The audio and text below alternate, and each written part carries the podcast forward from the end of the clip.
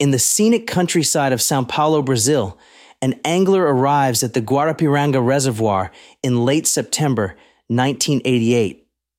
As the morning mist rises over the still water, he spots the shape of a man lying motionless near the shore. Approaching cautiously, confusion turns to pure horror as the scene comes into view. An unresponsive man lies spread eagled on his back atop the gentle waves.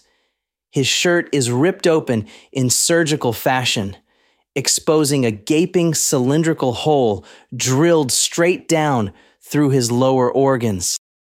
Someone, or something perhaps, had cauterized the edges of this unfathomable abyss to perfection. Across the dead man's body were smaller puncture wounds as well, like miniature crop circles. The holes were perfectly round, as if someone had taken a melon baller, plunging it handle deep through the man's skin, carving out his glandular tissue. The victim's eyes, lips, ears, and tongue are simply missing without a trace. Vanished. No ropes or bindings were confining the body, no weapon laid nearby. Just eerie, noiseless stillness as lapping water slowly rippled through his flesh in bloodless perforations. A lifetime of fishing does not prepare one for this moment. The fisherman turns pale, pulse racing as an impossible thought flashes across his mind. Could a human even do this?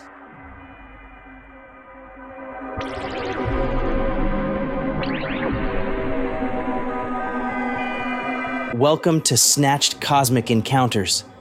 I'm your host, Johnny Lama.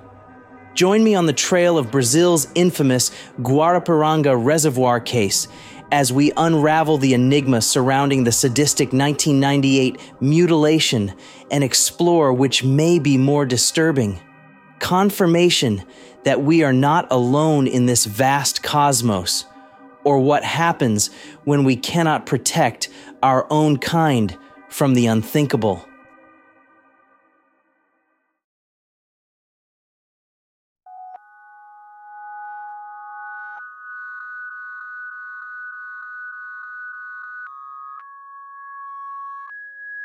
The Guarapiranga Reservoir shimmers under the rising Brazilian sun, a jewel of vibrant blue water cupped by lush green hills on Sao Paulo's southern rim encompassing nearly 30 square miles in a flooded valley basin.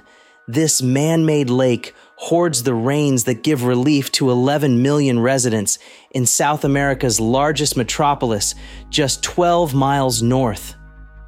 On the reservoir's remote shores, wildlife is rich, but signs of human life scarce.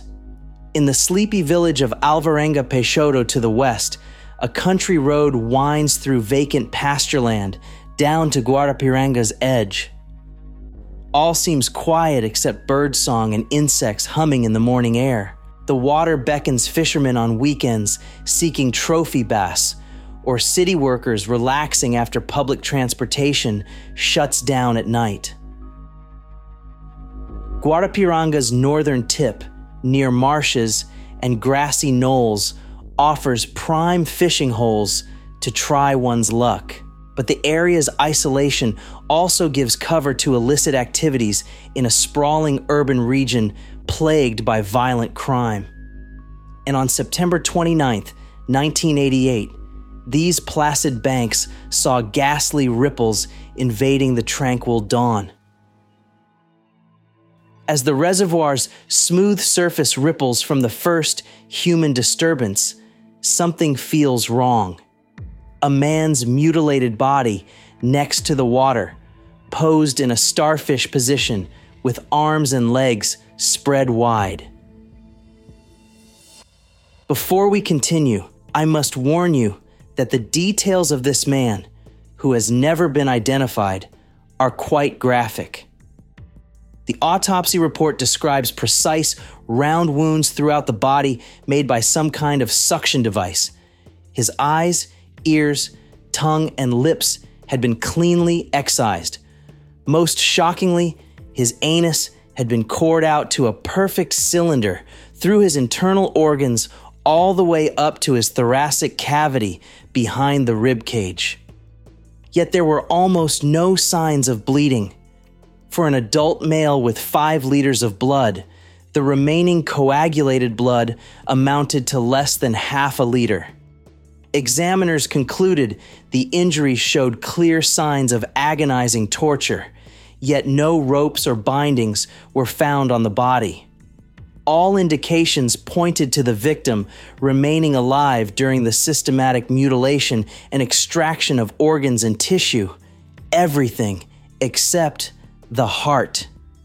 But to endure this level of agony goes far beyond what a person could tolerate without losing consciousness.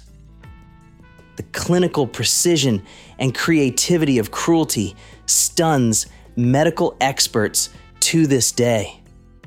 What could possibly explain how such horrific wounds were inflicted on a living human being for an extended period of time without leaving traces of whatever extraordinary instruments were used.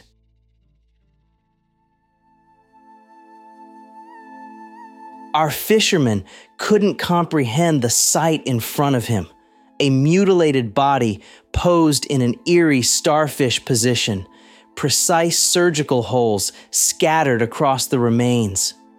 He alerts authorities, though even police are unprepared for such a bizarre and sadistic scene. Detectives catalog the bizarre details with growing unease. The victim's eyes, ears, tongue, and lips are simply gone without a trace. The gaping hole bored through organs and esophagus is cauterized perfectly, as if done by an advanced laser organs have been extracted through smaller cookie cutter wounds with similar seared edges. This clinical, almost creative brutality stuns veteran officers. They scan the scene for signs of ropes, binding tools, bloody footprints, anything to make sense of such a methodically grotesque crime. But the scant blood and lack of restraints or weapons belie all logical explanations. Early theories range from the improbable to the utterly disturbed.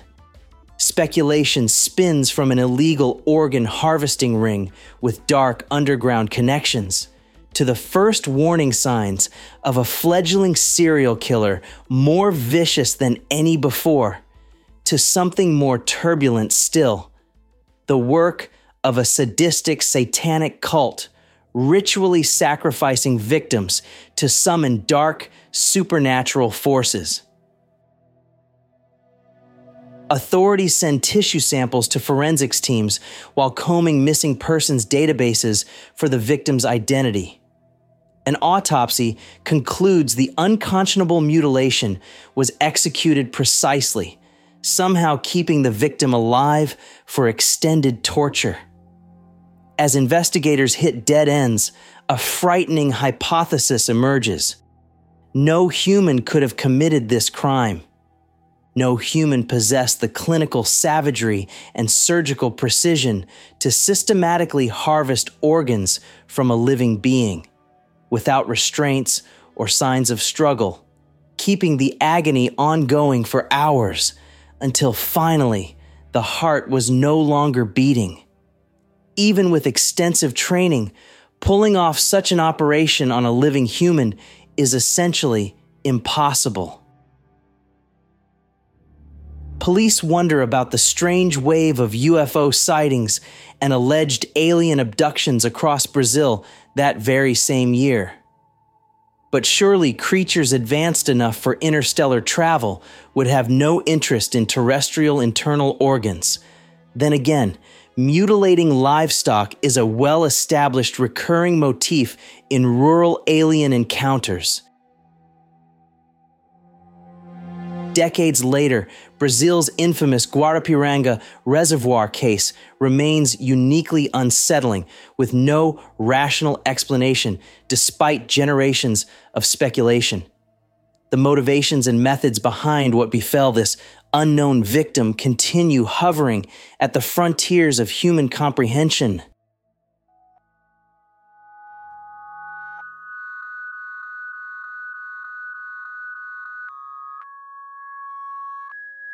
This concludes tonight's episode of Snatched Cosmic Encounters. I'm your host, Johnny Lama. I appreciate you listening and contemplating these disturbing possibilities as we explore strange cases at the frontiers of human experience. Until next time, stay safe, friends, and pray you don't get snatched.